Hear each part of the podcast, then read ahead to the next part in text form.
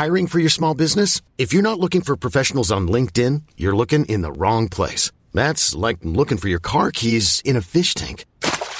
LinkedIn helps you hire professionals you can't find anywhere else, even those who aren't actively searching for a new job but might be open to the perfect role. In a given month, over 70% of LinkedIn users don't even visit other leading job sites. So start looking in the right place. With LinkedIn, you can hire professionals like a professional. Post your free job on linkedin.com slash achieve today. Many of us have those stubborn pounds that seem impossible to lose, no matter how good we eat or how hard we work out. My solution is PlushCare. PlushCare is a leading telehealth provider with doctors who are there for you day and night to partner with you in your weight loss journey. They can prescribe FDA-approved weight loss medications like Wegovy and Zepbound for those who qualify. Plus, they accept most insurance plans. To get started, visit plushcare.com slash weight loss. That's plushcare.com slash weight loss.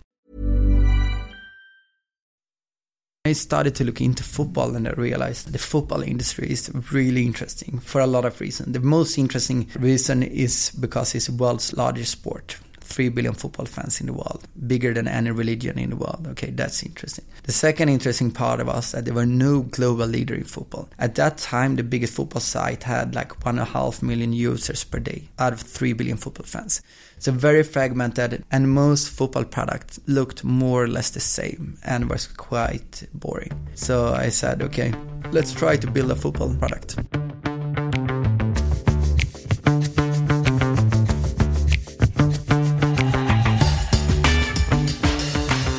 Welcome to Coffee and Football.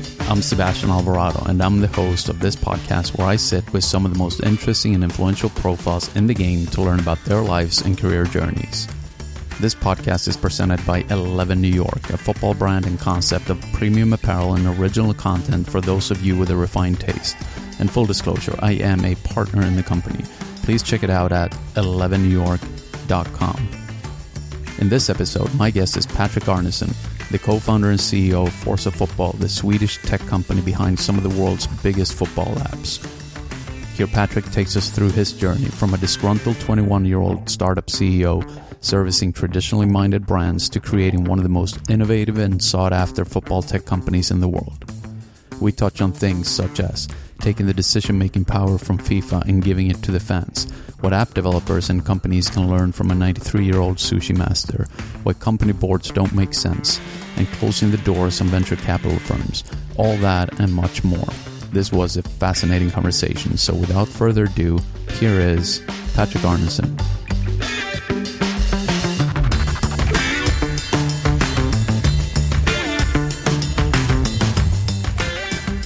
Patrick Arneson, welcome to Coffee and Football. Thank you very much. How you doing today? Very, very good. I'm a, I'm a bit jet lagged. Uh, just came home from Tokyo, so I've slept one and a half hour the two last days, but uh, tonight I slept like seven hours. So now I'm back on track. That's what? How many hours time difference? I haven't checked actually. I think it's uh, six or seven. I think. Yeah, that's right. I went to Japan about yeah a couple of years ago. I think it was 13 hours from New York. Yeah, That's about right. it's amazing. Brought, what brought you to Japan? So I was there for the first time one and a half year ago, and I really fell in love with uh, Japan as a country. I think it's the most amazing experience you can uh, you can experience when you visit a new country because it's so different to uh, all other countries. I would say it's even more different than Cuba is.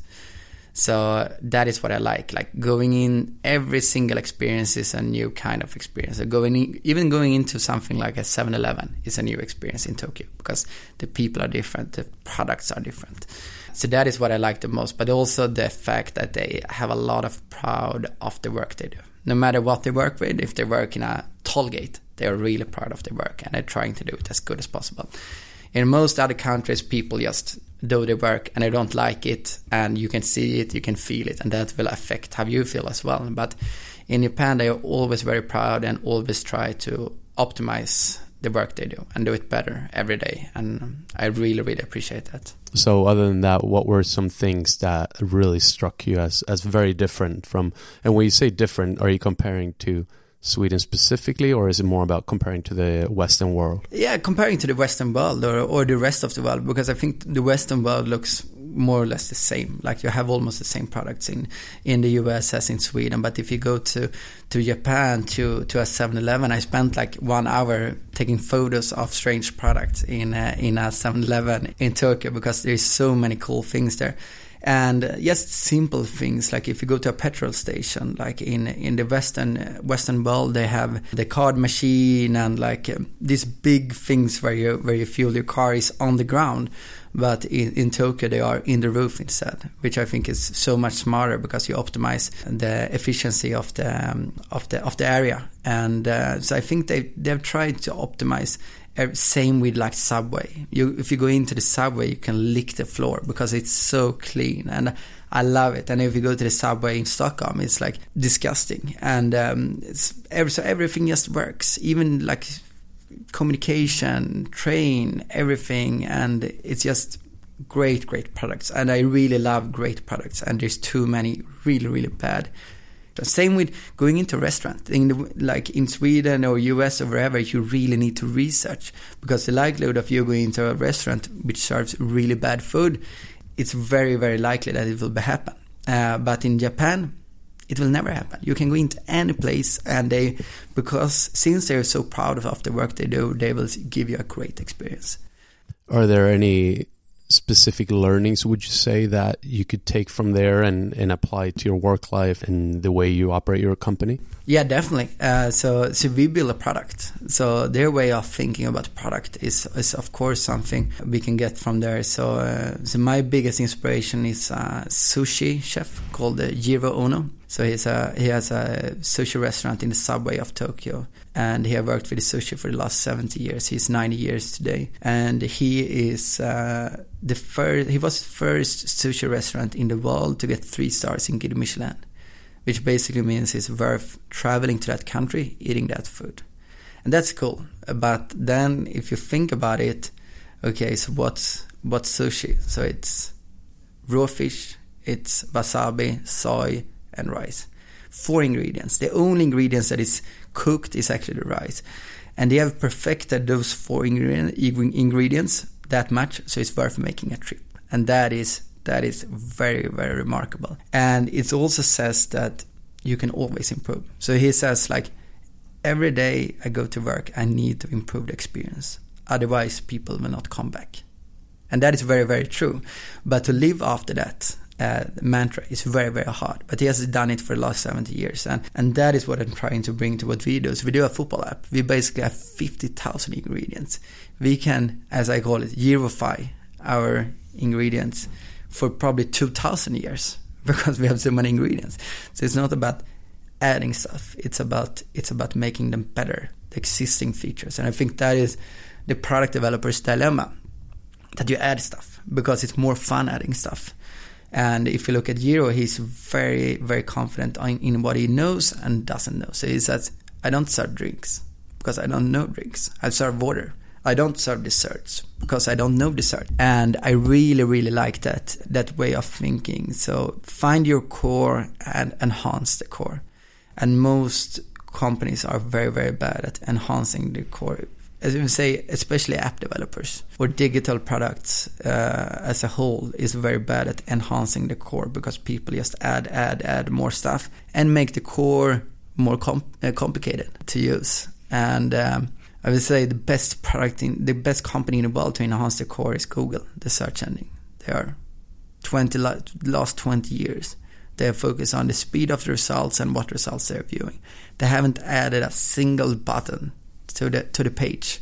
They're just trying to improve the core every every day, and uh, more companies should do that. Most services just get more and more complicated. Why do you think that is? Uh, because it's more fun adding new stuff. If you're a product developer, like what do you want to do? You want to add stuff. You want to new, make new stuff. So I just think it's it's how humanity works that you want to do new, new, new, new stuff. And improving stuff is is not as fun. But I think you need to remind yourself and remind your team that don't forget about the core. Uh, because in the end of the day, that is why people use your product. Our product for some football, they use to check scores. Okay, so what's our core? It's live scores. Okay, so what does it mean? We need to improve the speed we send the results and how fast you can view the results. Nothing else. And the number of leagues we cover. nothing else is important. We don't do news. We do scores. That's our core. And we are obviously going to dig much deeper in, into all these topics. Oh, and just as a side note, for those who are not familiar with uh, Jiro, who has the restaurant in Tokyo, there is a phenomenal documentary called Jiro Dreams of Sushi that everybody should watch. And uh, and that is definitely somebody to follow. There's a phenomenal segment there because he works with his son, who's like 60 plus years Yeah. old, and um, they're talking about the rice and the importance of the rice in sushi. And uh, his son, who's like 60 plus, he still hasn't been allowed to really touch the rice because Jiro doesn't see that he's quite ready for it just yet. Uh, yeah, uh, uh, he can actually do the rice. So he actually, but uh, it's uh, there is also one guy doing trying to do the egg omelette for every day in three months, and he doesn't manage to make it perfect. And uh, at the time, he have been with Jiro as a so the apprentice period is ten years. And after three months, he finally managed to do the the egg omelette correctly according to Jiro, and and he cries when he get the approval on the egg omelette. And that is something you believe should be pretty simple and that you should be able to do after 10 years as a apprentice, but obviously not. So very, very high standards for uh, for the product. But yeah, everyone should watch it. I think I've watched the documentary maybe 100 times or something like that. Um, we got off to a little start here, but uh, when I walked in, typically I actually do these interviews in New York. Today we are in your hometown, which also happens to be my hometown in, in Gothenburg. Um, can you please describe the the setting and, and where we're sitting here today? Yes, our office is uh, located in the city center of Gothenburg, and I believe offices are really, really important. So basically, if you work eight to five, which is normal work hours, you spend 70% of your life in your office. And you sp- tend to spend a lot of money and time on where you live, where you only spend 30% of your time. But offices generally like, uh, they should be boring and not creative, just, you know, something where you go. But I would say since you spend 70% of your time here, you sp- you should spend 70% of your money, your effort to make that a really really awesome experience. So, so we spent a lot of time uh, to make this office great. So, so the goal was to create the world's best office. So one important part of this office is uh, is sound levels. So we have three different floors, where each floor is one level of sound. So the first floor is where we have the, the football pitch, the shuffleboard, the ping pong table, and the kitchen. All the things that generate noise is on the same floor, and where you can be loud and stuff like that. And then you have the second floor, which is the work area, where we can close the doors and where it's quiet. And where everyone should be quiet as well, where we have a lot of trees and plants and stuff like that to get you more relaxed. And then the third floor is the relaxed area. So we have a library where you can sit down and read a book, and we have, of course, the Japanese sand room as well, where you can lie down and, and rest and and watch a photo of Jiro and get inspired. Yeah, and it is a, a remarkable space. The description doesn't quite make it justice. I will try to improve my sales pitch for the office.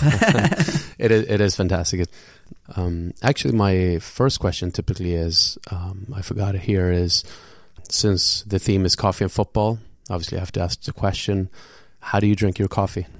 Uh, I always drink a double macchiato. Uh, so I have uh, three coffee places here in Gothenburg. I, in all the cities I visit, I have my favorite coffee place. So in in Gothenburg, there is actually really really good coffee. So I have three different coffee places where I drink my coffee. Always a double macchiato. And I just realized now that I've uh, it's 9 a.m. in the morning, and I've had one coffee at each of the place. This morning I had a meeting at 8 a.m. and a coffee before that, and then a coffee during that meeting, and then a coffee with you right before we started here. So double macchiato at one of my uh, favorite coffee bars here in Gothenburg. So now that that we got into the office, what does a typical day look like for you? So from the moment you wake up, what kinds of routines do you have, and then from there on? Mm, so uh, I'm a very very bad morning person. So I'm always very very tired when I wake up, and uh, I'm very very quick at morning. So after after after the alarm goes off, I actually have 10 minutes and then I'm out of the door. never eat breakfast at home, but uh, I walk to the office and uh, take uh, coffee on my way to the office. And then we have uh, breakfast every morning, great breakfast here at the office, uh, which I usually, usually eat together with my colleagues. And most of the times I'm in Gothenburg, but I travel quite often as well. But the routine is more or less the same. I just eat breakfast at a different place and drink coffee at a different place. But I always start with a uh, double macchiato before before breakfast. And from there, once you get into the office, what what does that day look like? It's a lot of emails. I think that is a, the the most depressing part of my work is emails. Spend a lot of my time uh, reading and replying to uh, emails, and uh, also a lot of meetings, which I think is a, the fun part of my job: uh, meeting people, uh, both uh, team members, and trying to inspire them and stuff like that. But also meeting customers and partners and also also a lot of traveling because most of our partners are not in Sweden, especially not in Gothenburg. So uh, I travel a lot to to the UK and to Holland is pretty common as well. Amsterdam, Nike has their head office there, and uh, yeah, I would say Amsterdam and and London is pretty common, and also uh, Italy as well, since we Italy is the country where we have our biggest user base. What types of partners are those typically? Uh, so it could be rights holders. So it could be like the uh, Sky Sports and the BT Sports and stuff like that. But it could also be advertisers in the app like Nike, Adidas, uh, Heineken, EA Sports. So we, um, since we have, since we are really proud of our product, we try to work with really relevant advertisers and make a really really good integration into the app. So, so we spend a lot of time on meeting the partners trying to understand their needs and building really creative campaigns together with them in the app. I think like one of the cool things we do is that every time a Nike or Adidas player uh, scores a goal, we will display in a notification message what boat they were wearing when they scored that goal and we will actually have an image of that boat in the app and then you can click on it to buy it as well. That is relevant great advertising and that is the, the kind of things we try to do. We also work with betting companies uh, meeting them a lot as well do you ever experience any backlash from from current users if you as you integrate ads into the applications or, or has it been fairly compared to our competitors we've always have the by far the best ads. And uh, because we have spent so much time on getting relevant advertising. In so until recently we haven't had ad networks at all. We have just contacted our advertisers directly. But since we have grown a lot like we realized it wasn't scalable. So like in the US, uh, like which is a quite big market for us, our revenue for the last five years is zero dollars, and uh, that isn't scalable in the long term. Uh, so we didn't manage to get advertiser on all the markets. So we have started getting in some uh, some ad networks, but tried to make it very very good. And uh, when we did that, some user complained, but we also communicated in a very very clear fashion, like saying like, okay, we will try this because our CFO told us that it will not be sustainable to not earn any money uh, on this market where we have 250,000 users and we need to to try this. But our goal is to only have relevant ads. That is what we want to achieve. I think many many products are destroyed with really really bad ads, and also the way like the app industry have worked recently is like look at these really really bad ads and pay to get rid of them. I don't think that is a good way to do it because you're basically blackmailing your own users with really really bad ads. Uh, it's not bad good for the user, it's not good for the product because you're blackmailing them, and it's not good for advertiser because you're using the advertiser as a as a blackmailing tool. So we we never want to end up in that situation like big interstitials taking over the whole screen, and you need to wait wait like 20 seconds before the, you use the product. So um, relevant ads is very very important for us. We have a team of 10 people only working with selling and implementing really, really cool ads. Do you have anything that you do to constantly keep evolving yourself? Yeah, I uh, I started something pretty recently, which is probably one of the best things I've done. Is that I sent out uh, anonymous feedback form to uh, all my uh, all my employees, where I asked them three questions. So the first question is, how awesome do you consider Patrick to be? And then you rate from zero from zero to ten. And then the second question is is a free fill text where we ask what things do you think Patrick do great today and should continue doing? And what things do you think Patrick need to needs to improve and or stop doing? And they answer whatever they think there. And the last question is, uh, have Patrick improved since the last time you did this poll?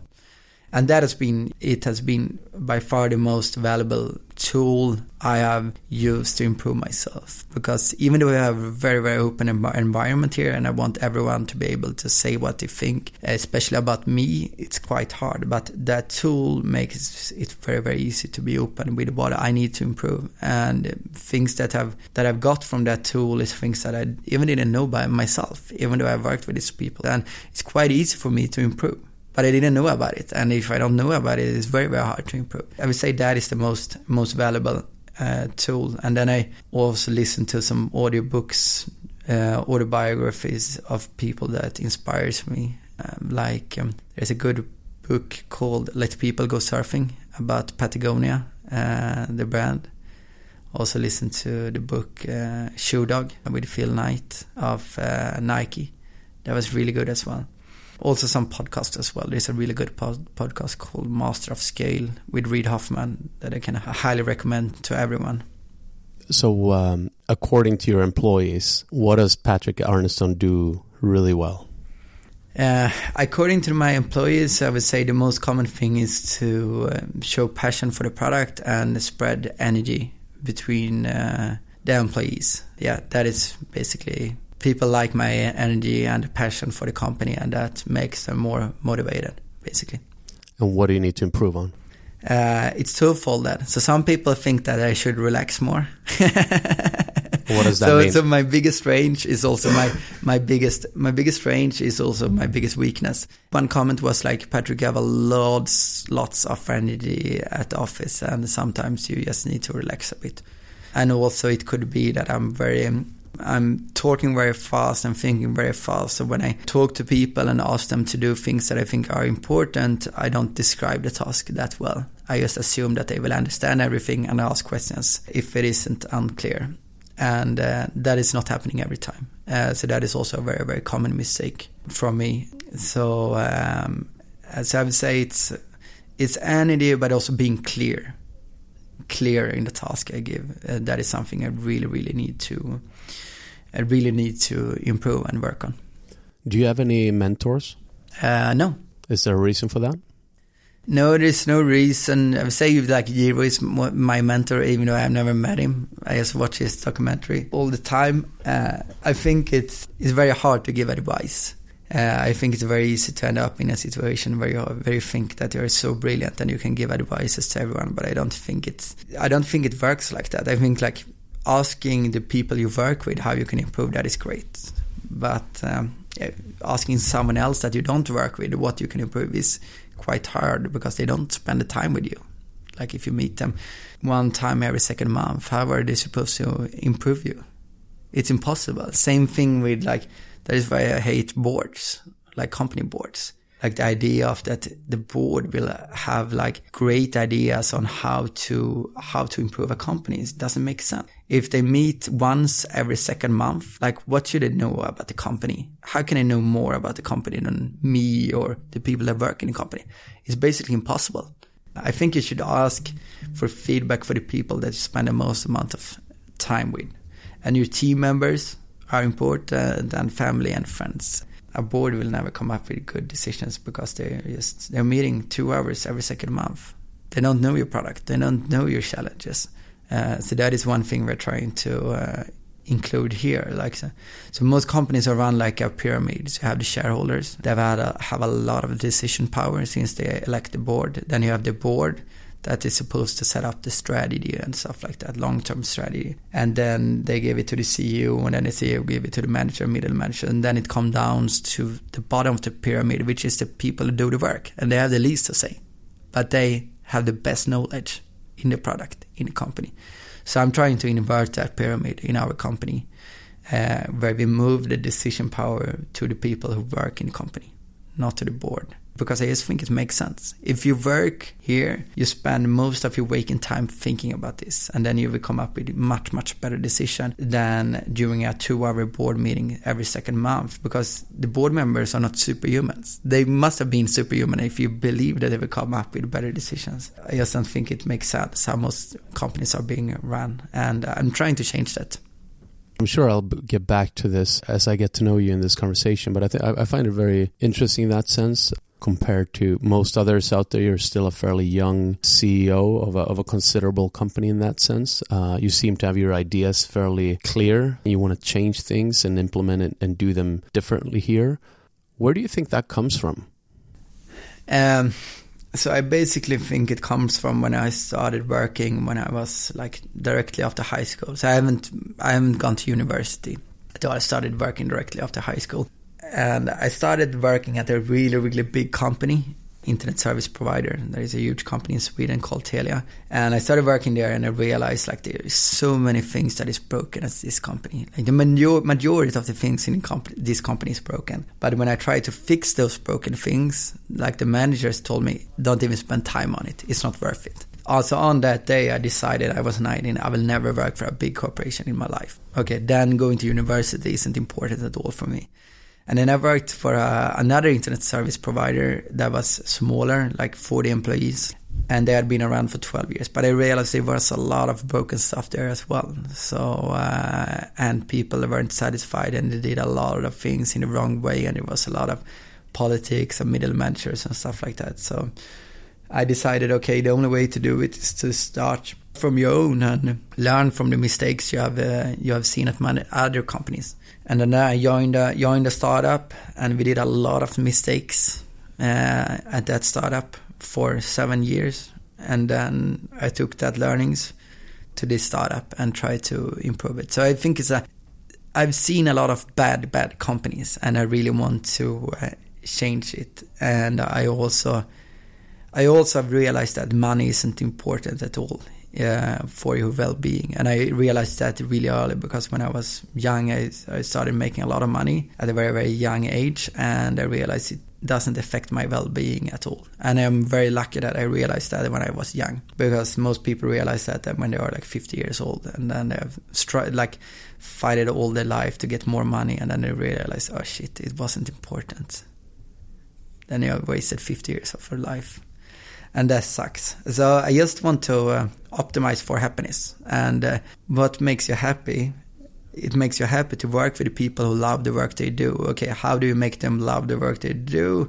You make them feel involved, that they are being part of the decision. So in the end of the day, it's just egoistic. I just want to be happy. And how do I optimize for happiness in my company since I spend so much time here? How do I make my teammates happy? uh, which because if they are happy, I will be happy. And um, I'm not scared of making mistakes. That is another thing. Like in order to improve, you need to fail a lot, a lot of times, and I'm not scared of that. I'm confident in doing mistakes and talking about mistakes with everyone. Hey, just quick update. Coffee and Football is now presented by 11 New York, a football brand of high quality apparel that includes cotton tees French terry bottoms, and my favorite, socks made out of merino wool. All products are made in Los Angeles and in North Carolina. Please visit 11newyork.com to view it all. And it's a special for Coffee and Football listeners for a 15% off your next purchase. Use discount code CF11. That is CF and the number 11. Thanks, guys.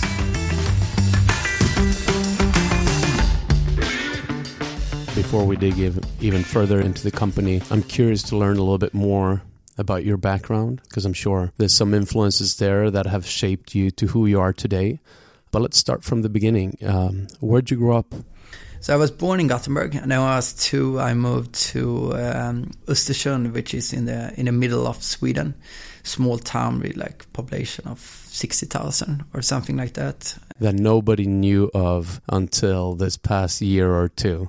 Exactly. So I really regret that. So when I lived there, they were playing like their the football team was playing like in Division Five or something like that. So no one rooted for that team. So what you did back then is that you just picked a team of your own. Like, okay, I picked this team in the south of Sweden because they are playing in the in the highest division. So no one rooted for that team, and I really regret that because it would be really cool to be part of that journey they have made from Division Five, Six to to the top division and uh, playing the playoffs in the Europa League. That small city, and. Um, they also want to do things different than most other football teams in the world. And so I think they have a lot of common. So I really respect them. I think it's really, really cool. And I also love the fact that they're always talking about the team team. I think that the only the most negative trend I see in football that is is that it's getting more and more individual based. That you believe that oh there was a manager in this team who did great. Let's move him to this team. Then he will be great. But the world doesn't work like that. That manager was was managing the team in one city with a set of players that he worked really good good,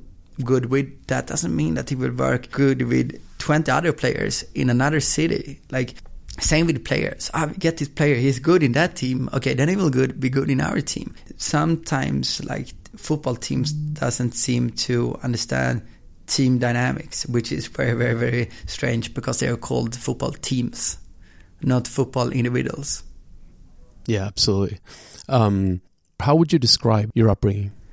I was raised in a middle class middle class family, and I would say one thing that really really affected me was that my father worked as a policeman before, and he really loved it. It was the best best uh, occupation he ever ever had. But as most other people, he stopped doing that because he was going to work in my father's uh, bread company, where he will obviously earn more money than as a policeman. But he gave up the best job he ever already he have ever had to work with something that was less interesting but made him more money. And I think uh, I saw that, and then I realized, okay, doing what you love when you work is very, very important and you shouldn't optimize for money. You should optimize for for happiness. I think that affected me a lot. And then I also, uh, when I moved from Östersund back to Gothenburg when I was 12, uh, also affected me uh, because it's hard to move. You really need to find new friends, which means you need to uh, increase your social skills and stuff like that. So that affected me as well in a in a good thing. I think it's good for kids to move because it, it will challenge them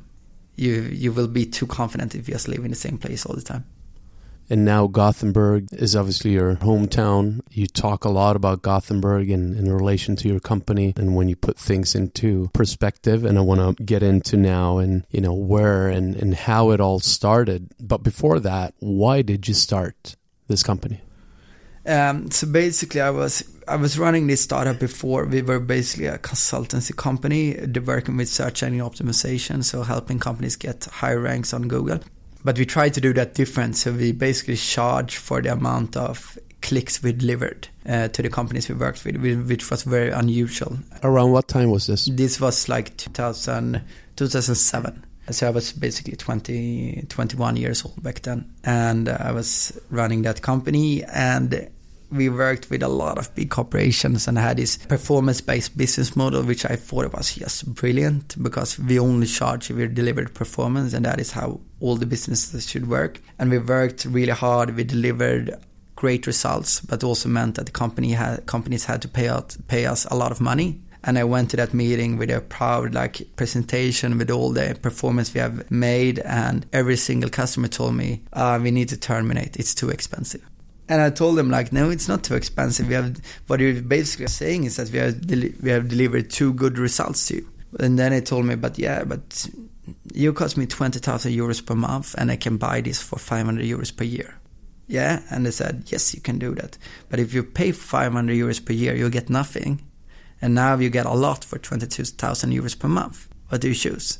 And the middle managers told me I choose five hundred euros per year to get nothing and that was very depressing. But that is basically how most middle managers in the world operate. They're more scared of losing the job than they are interested in getting a new or better job. And what you do then is that you never take risk. You just want to do what everyone else have done previously because then you will never lose your job. So back then I said, okay, I will never, never work in the consultancy business again because this really, really sucks uh, I want to create a company where we run our own product, where we are not dependent on scared middle managers. And we started to look into different areas work on. So it wasn't like, oh, we want to do football directly. We looked into hotels, home electronics, and stuff like that. And then I started to look in. Then I started to look into football, and I realized like the football industry is really interesting for for a lot of reasons. The most interesting reason is because it's the world's largest sport. 3 billion football fans in the world, bigger than any religion in the world. Okay, that's interesting. The second interesting part of us that there were no global leader in football. At that time, the biggest football site had like one and a half million users per day out of 3 billion football fans. So very fragmented, no global leader in it. And most football products looked more or less the same and was quite boring. So I said, okay, let's try to build a football football product. So that is how we came into to football. And when you say we, who were part of that initial group? So we were four people who worked in that consultancy company. So we financed it by doing consultancy on the side, basically. So it was me, it was a designer, a backend developer, and uh, and a front end developer who, who started it from the beginning. And so we started building a football website. So the idea was uh, so the football industry was very fragmented. So there was thousands of football sites that wrote about football. So our idea was to create one platform where you gather all the news in one place, which is a good idea. Like everyone thought it was a good idea. But the problem with good ideas is that it's really easy to come up with good ideas. Like I want to build a search engine that is better than Google. Great idea. Very hard to execute. I want to build a football platform which gather all the news articles in one place. Great idea. Very hard to execute. So we spent one and a half year trying to build that website, and we failed. We failed because it's very very hard to execute, and uh, then we spent another year building that website again, failing. So basically two and a half years of failing. Uh, very depressing. Spent a lot of time. No one used the products we built, and then we were very very lucky because uh, the iPhone came around and we had another guy sitting in the same office and he built an app called Sleep Cycle which had like 10 million users he was working on it alone. We were four people. We were depressed. He were happy. So we were like, okay, let's just do what he does. Let's make an iPhone app. And that was 2012. And then we did something that I don't, that I think was very important. I don't think we uh, realized it back then, but it was partly learning from our mistakes. So instead of building a product no one has ever built before, we looked at, okay, which is the most popular product in the space? Okay, it's a LiveScore application. Okay, how can we improve that product? okay, they don't have notifications, they don't have personalization, they don't have lineups and videos. Okay, let's do that. So we built that for five months. We released it in February 2012, and the first month we got 300,000 users. So instead of building a new product, we improved an ex- existing. The problem with most companies today is that they are trying to build products that doesn't exist, which is really, really hard. And there is so many crappy products out there that you can improve and more people should do that because it's so much easier to improve existing products than building new products. How did you get that word out in the beginning to get 300,000 people to start using it? So it was basically word of mouth. So uh, I sent some, so we have never, we have like lately tried to do some uh, user acquisition, but for the last four years we didn't do any user acquisition at all. So I sent out some press releases to some uh, app sites back then there were sites writing about apps, which is how different the world was like uh, back then. That gave us like initial like 27,000 users in the first day. And basically after that day, it was all word of mouth. So we got 300,000 users and grew to 3 million basically based on based on word of mouth because we delivered a product a product that was superior to our competitors basically. So we actually got more users the first month than Facebook and Snapchat. And there's no network effect in the in the product. So that's pretty good, but we were very, very lucky. The problem that back then was that we thought it was because we were so smart. A very common mistake. You, be, you make something that is great, your analysis is, we are so great, we're so smart. When we built that website that failed, our analysis was never, we are idiots. It was like, okay, we did that wrong, the timing was wrong, the, this was wrong. But when you do something great, it's very, very common that your analysis is because we are smart and then you get too high on yourself and then you make really really bad decisions because you believe that you are smart.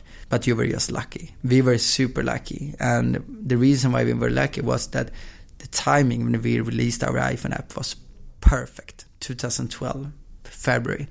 Everyone early adopters looking for great apps. Downloaded our app spread it to their friends that was the reason why we got so many users, not because we were smart. We were just lucky. But it took me three years to realize that, and during that three years, we did a lot of mistakes. But yeah, now I know it. When you start this kind of company and you have a few partners who are there in the early days, how do you go about structuring that? Um, yeah, so in that case, it was kind of different since we had this consultancy company. So we were more than four people in the consultancy company. So we said, okay, since you're part of the consultancy company, you will also be part of this company. So everyone that was part of the consultancy company become uh, became shareholders in uh, in Forza Football, and so we had like 14 shareholders from the beginning, which didn't work with the product. There were only four people who worked with the product. So kind of strange structure for, for a company. Uh, the purest way would of course be you are we are four, okay, and 25% each basically. So this was not that clean structure, but uh, it uh, gave us the opportunity to fail for two and a half years since we can work with the consultancy on the side, which was good as well. So I so they were very valuable all the all the people in that company anyway. And we um, uh, yeah, and we started working with it. We failed for two and a half years, and then we finally released a product that worked, and uh, we started making money very fast for me, making money is very, very important as a company. Most companies in my space don't think it's that important because they take the VC route, which we haven't done. And uh, so from day one, we have been profitable. And I think that is very important because if you are profitable, you have freedom. And freedom is fun, and that improves your well being. What does the ownership structure look like today? Uh, so today, I have a holding company which owns 53% of the votes. And in that holding company, I own 63% of the votes. So basically, I have 63% of the votes in the company. And then I tell my team members that you have the decision power. You do whatever you think is great for this company because I trust you guys. That is why I hired you. So that is how it looks like. Uh, I elect the board myself. So if uh, the board isn't nice, I just change the board and that creates freedom. And that is what I've fought for to run a company where we have the freedom to do whatever we want. The people who work in the company no outsider can come and say ah we came up with this idea. We should we think you should do that. Because I think that is a very very bad way of running a company. But most companies are running that way. There's very few companies where the employees have the power of the strategy the long-term strategy but that is how it works here and employees do have some some ownership in the business as well. Yeah, exactly. So 10% of the shares is owned by the employees, and in that employee company, as we call it, all the employees earn the same amount of the shares. So that is also, I think, something that is really important when you run companies. That like many companies have like shares for employees, but they say we only give it to the important people. Then my second question is, why do you have people in your company that isn't important? They shouldn't work for you. That's a very strange way of looking at your business. So we consider everyone here important and equally important, no matter what you work with. And that is why everyone have the same amount of shares in that company. If I own 100% of the company myself, I probably gave them 90% instead of 10%. Unfortunately, I don't do that. Uh, but uh, I think it's important to to give them to give them shares to to make them feel that they're part of the company as well. That is a very unique way of doing it. And uh, the the other way we think about it is that so after 12 months we ask you if you have passion for the company and what you do in the company. And if you have that, you will become a shareholder. If not, you will not become a shareholder. But the, that also means that you should stop working here because everyone who works here should have passion for what they do. And that is something I I talk about very, very often.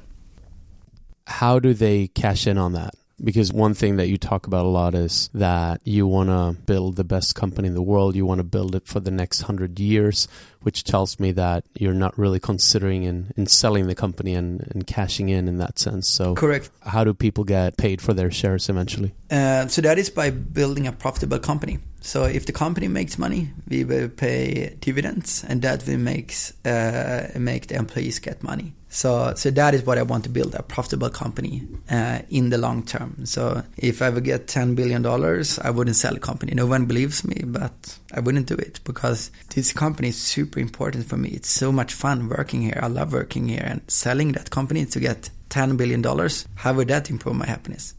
Most of the times, money make people depressed especially a lot of money. I've seen it a lot of times. And I think that is wrong with the society that too many people believes that money is the root to happiness, which is not. And on that note, you mentioned about not taking venture capital money. I can imagine you've had a lot of venture firms uh, interested in investing in this. Tell me about that and how have you gone about not taking anything in? So basically, our our company mission is to democratize football. And when we mean democratize football, that means that we want to move the power from FIFA or the big organizations back to the fans. We want the fans to vote on where to play the World Cup, and we want to FIFA to be more responsible and less corrupt. Um, and that is a big statement, a big mission, trying to democratize the world's biggest sport. That will take time. It will not take five years, three years, not even ten years. It will take a lot of time to do it. And VC companies, their goal is not to democratize football. Their goal is to earn as much possible money on all the investments they make and sell those shares within 10 years. So if you would take VC money, their goals wouldn't align with us. And that's the simple reason why I don't take VC money because their goals will never align with us. And if you have misaligned goals, it will not work out in the, in the long term. And also, if you take money, it will take away freedom because you're dependent on someone else money. And I really, really, really value freedom. Life is full of awesome what ifs, and some not so much, like unexpected medical costs. That's why United Healthcare provides Health Protector Guard fixed indemnity insurance plans to supplement your primary plan and help manage out of pocket costs. Learn more at uh1.com. Ever catch yourself eating the same flavorless dinner three days in a row? Dreaming of something better? Well, HelloFresh is your guilt free dream come true, baby. It's me, Keke Palmer. Let's wake up those taste buds with hot, juicy pecan crusted chicken or garlic butter shrimp scampi. Mm. Hello Fresh. Stop dreaming of all the delicious possibilities and dig in at HelloFresh.com. Let's get this dinner party started.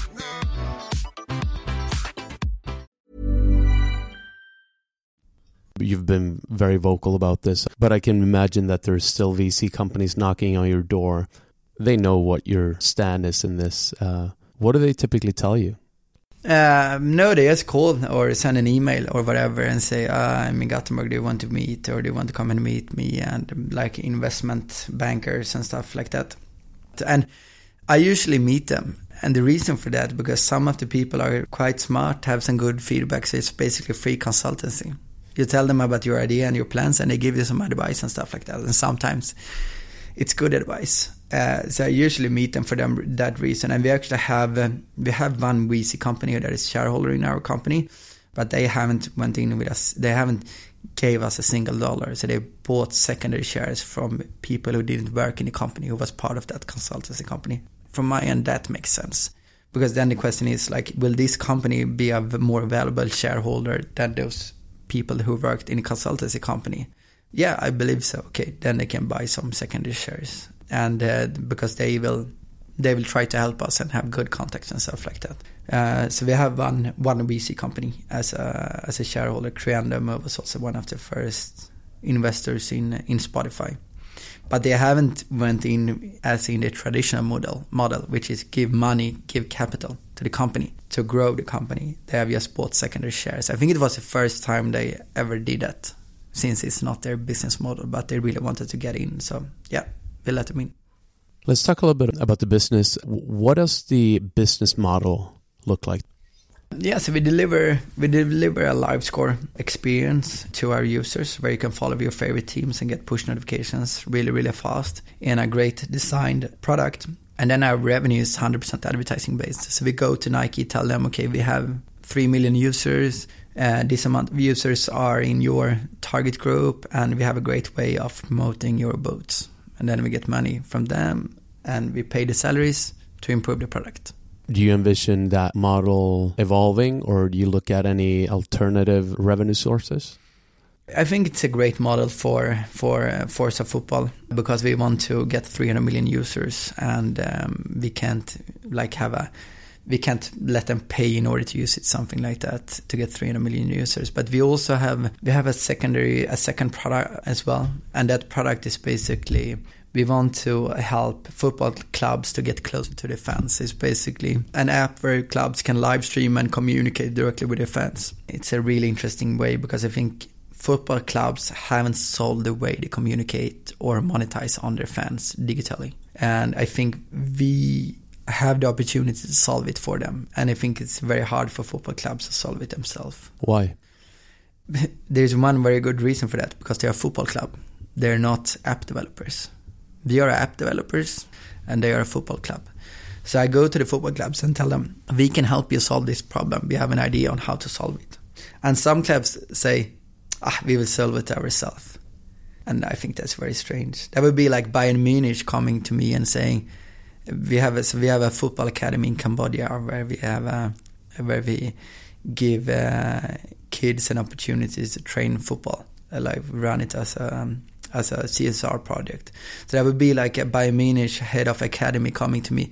I can help you educate your academy in Cambodia, and I would say, I will do it myself. which would be considered a very very strange thing of saying, but that is how most football clubs react. They, like football clubs aren't app developers; they should take help from others to build platforms, and uh, I think building football platforms, I think we have a pretty good track record in that. So I'm trying to convince the club what they should focus on and what they shouldn't focus on, and uh, that is hard. So I've uh, I've employed someone else to do it because I just get angry with them because I think they're I just get when they say things like that. I'm very open to them what I think about the way they they think, and uh, then we just uh, that's not good for long term. So I've employed someone that do it ten times better than me. Um, that had a lot of more what's what's tålamod. Patience. Yeah, I have a lot of more patience. Patience isn't my is a big weakness as well. Tell me a little bit more about how that app works. So is it a, is it a white label solution basically that Yeah. you you sell it into the club? Yeah, so it's a white, it's an app. It's a white label solution. So it's an app where the clubs can create uh, live videos, video on demands, and uh, where the fans can interact and chat with the club when they create it in a closed platform. And the idea is also that some uh, contributors, so some fans that are very prominent and great, will also be able to create content in the same platform. So, for example, it could be we have done some really cool things like a live live chat with sports director of IFK Gothenburg. One hour's live chat where the fans can interact and ask questions directly to the sports director about the transfers and stuff like that great content, great way to take fans closer to the club. And it's all about fans, like in a in a closed platform. So the way the clubs will monetize is also that some content will be uh, premium content. So you need a membership in order to get that content. It could be like live streamed youth matches, for example. So um, yeah, that is the way it works. I showed it for you briefly, but I think it looks looks amazing, and I think it's a really really important problem to solve because the way clubs work today, spending a lot of time uploading great content to Facebook, just give it away for free and Facebook monetize on it, that is not a good business idea. Uh, basically, the amount of money clubs monetize digitally is ridiculously low. It's more or less nothing. It's like we earn more money digitally than most football clubs in the world. So I tell them we are pretty good at this let's try to do this together. Because what's the reason for having 80 million Facebook fans? How do you monetize? Like nothing. You just post things there and you get 200,000 likes. But what is 200,000 likes worth?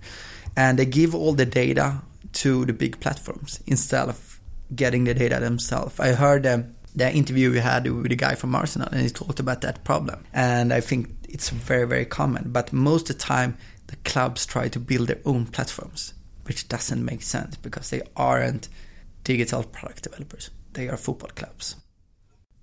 What's your biggest challenge? What's that one thing that keeps you up at night? Mm, it's right now we want to we want to improve the data we deliver to our users, and we want to do that by crowdsourcing data. Uh, we want to cover all the football matches in the world, and that is will be a hard challenge and something we haven't done before. Um, but we are testing it, and it looks pretty good. And uh, that is by far our biggest challenge. How do we go from covering 500 leagues or 90 leagues to 50,000? The other big challenge is for Forza FC. How do we really, really create a, an app that get fans closer to the club and make the superior club platform. So our product missions are my biggest challenges. How many leagues do you cover right now? So with proper live score, like with great coverage, we cover 96 leagues. So that's our competitors. We cover exactly the same amount of leagues. So that is why we want to cover 50,000 leagues. How do you do that? By crowdsourcing. So we ask our users, do you want to help us report this lineup? And uh, please do it, and you will get some recognition if you do it. So we want to crowdsource our way from 96 to 50,000 because then we will then we will cover 1,000 more leagues than our competitors and probably be 10 times better. So basically, if, if you have an eight-year-old daughter playing in the in a in the US, we want we want you to be able to follow her in our application and get a highlight when she scores a goal. What new areas excite you the most? Good, uh, good question. I think what excites me the most is when people who are grown up with smartphones when they will start developing apps. That's that will be really really interesting because if I look at the people who develop apps now, it's not people who have grown up with a smartphone. It's people like me. And I think the most interesting internet products came when people who grow up with internet started developing internet products or web-based products. So the people who grow up with smartphones when they start to develop apps, then I think we will see some really cool stuff. I think the apps we're using today is just not that cool. It's just extensions of websites in another format. Some apps are pretty cool, like Uber, like that use all the benefits of a smartphone. But most apps doesn't use all the benefits of a smartphone. And I think there's a lot of cool things to be developed. Like the, second coolest thing is a freaking Pokemon game. Like that is how bad we are at developing cool smartphone products. So I think there will become some some uh, some really cool products when those people who are brought up with a smartphone will start thinking about great products that can be developed. We're getting towards the end here. We've covered quite a bit. Is there any area you feel like we haven't really talked about that's really important to you? Uh, I would say how how broken football is. Uh, that, that is, you know, the, the mission we have basically. We have a FIFA where like 14 people are in a trial for corruption, where they have scammed the board of football of like hundreds of millions of dollars. And um, we have a FIFA that is highly, highly broken and uh, that needs to be solved. And that is what we are working on. We also have huge problems with um, LGBT rights in football. We don't have any gay men football player playing in any of the five top leagues and I have never had an active football player that is gay, which is a huge problem, uh, which we highlighted recently with our big research we did with uh, Stonewall. And uh, uh FIFA or UEFA have never talked about this issue, and uh, which means that instead they are having the World Cup in in Russia, which is a homophobic country, which also the, our research showed. We have another World Cup in Qatar uh, with a population of 200,000 people. 4,000 people will probably die just because of building the arenas and arranging that World Cup. It will have a big, big footprint on the environment to arrange the World Cup there. It will be too hot to arrange the World Cup there, but for some reason, 14 people in the executive board decided to vote for having hosting the World Cup in, in Qatar. And um, I think I know why. And I don't think it was because it was best for the football fans. So, how do you envision it? How do you go about changing that? Yeah, so basically, first of all, we uh, we display the problem by uh, having this by making conduct these big researches we're doing with Stonewall and Amnesty. We could show that 86% of the fans wanted FIFA to consider human rights when awarding the World Cup, which they don't do today. So we highlight what the fans really, really want. And but in the end of the day, we want to we need to build a product that is ten times better than our com- competitors. That will then give us 300 million users, and we can then democratize football. And we envision it to be in 2024. We want the fans vote for where to play the World Cup, not a boardroom in uh, FIFA. We want in 2024 we want uh, transgender football players. In 2024 we want it to make it be impossible to host any World Cup if you are breaking human rights laws. And we also, if a country is hosting a World Cup, the population needs to want to host the World Cup, not what we saw in Brazil, where it was very clear that the football fans didn't even have want to have the World Cup because it was so much problems, and they built like a 200 uh, a 20 a 200 million dollar arena in the middle of the forest just for playing four games. It's just just depressing, and there's a lot of things to solve in this uh, broken football industry, and same with the clubs, basically. You know, nations owning clubs, nation buying players. You know, that is not how football was supposed to work out. So, yeah, financial fair play is broken. A lot of things is broken. I think that is very important for for football to to uh, solve.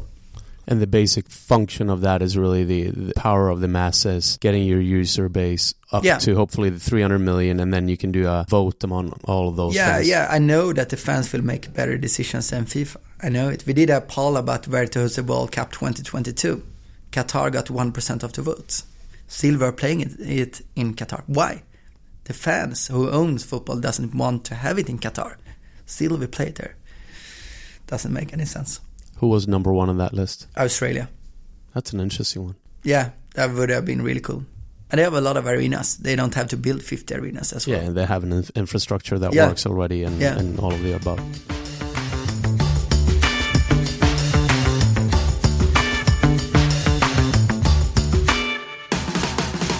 I'm just going to hold you for a few more minutes. Uh, we're going to do a set of rapid fire questions and, and we'll wrap this up. Yeah. All right. Um, the biggest moment in your career? Um, I would say um, the day after we released our uh, app Forza Football, and I realized we had uh, 27,000 downloads uh, the day before. The deal you've been involved with that you're most proud of? Mm, I think probably when we got Nike as an advertiser one month after we released uh, the app. The most important characteristic to be successful in your position? Uh, to be humble and uh, to uh, realize and learn from your failures. And this one goes kind of hand in hand with that. What's a recommendation to somebody who wants to follow in your footsteps? Uh, that is very I, okay. I can say find a product that sucks and uh, improve that product, and make sure that you are really passionate about improving that product. A business leader that you look up to and you think people should follow? Uh, I think the founder of uh, Patagonia is really cool. They have a really, really clear mission and a really good cause in the business uh, they're doing. And his name is Yvon Chouinard. Yeah, and there's a book called Let People Go Surfing. A book recommendation. Would it be that one? Yeah, I would say let uh, let people go surfing or Shoe Dog about uh, Nike is really good as well. A film recommendation. Of course, Jiro Dreams of Sushi. You get to take three people for dinner related to the football world, past or present, and let's assume language is not a barrier. Who are those three? Um, I would say um, uh, Infantino, the FIFA president, I would bring. Uh, I would also say um, uh, Kim Jong Un, probably as well, and uh, Donald Trump. Although the last two aren't uh, really football related. Ah, it has to be, to be football related. Yes. Okay. Then Although th- those three are pretty good, though. yeah, it would be a very interesting dinner. Uh, and I would try to convince them to improve the world. Okay, football play, football individuals, and I would say Infantino, uh, and I would say Alex Ferguson, uh, and I would say um, Leo Messi. How can people follow you? Uh, downloading the app Forza Football or Instagram Patrick Arneson. My, I uh, forgot my password to Twitter, so I don't have a Twitter account, and it's impossible to revoke it. Do you have anything you would like to recommend? Solve all the broken products in the world and go to Japan. Last question. Who do you think I should interview on this podcast? Uh, Infantino, the FIFA president. That's a good one. He's he's on my list. Yeah, good. All right, Patrick. Thank you so much. Thanks for for taking the time here on a cool, brisk Gothenburg morning. I very much appreciate it. I'm excited to see where where we'll see you and the and the company over the next 100 years. I'm sure there are going to be a lot of new interesting developments coming along, and and, and also curious to see more awareness globally about the product, uh, about the company. I think there's a lot of great learnings here, uh, not only for people within Sweden or Europe, but but really all over the world. So, uh, very much appreciated, and best of luck. Yeah, thanks for having me. Thank you.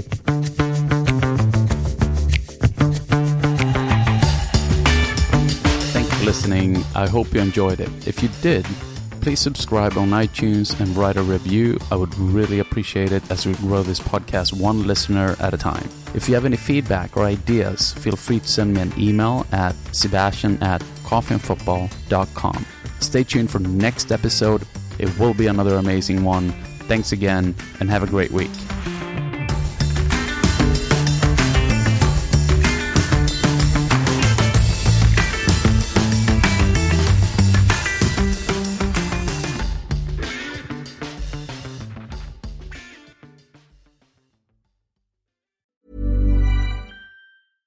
Ever catch yourself eating the same flavorless dinner three days in a row? Dreaming of something better? Well, HelloFresh is your guilt-free dream come true, baby. It's me, Keke Palmer.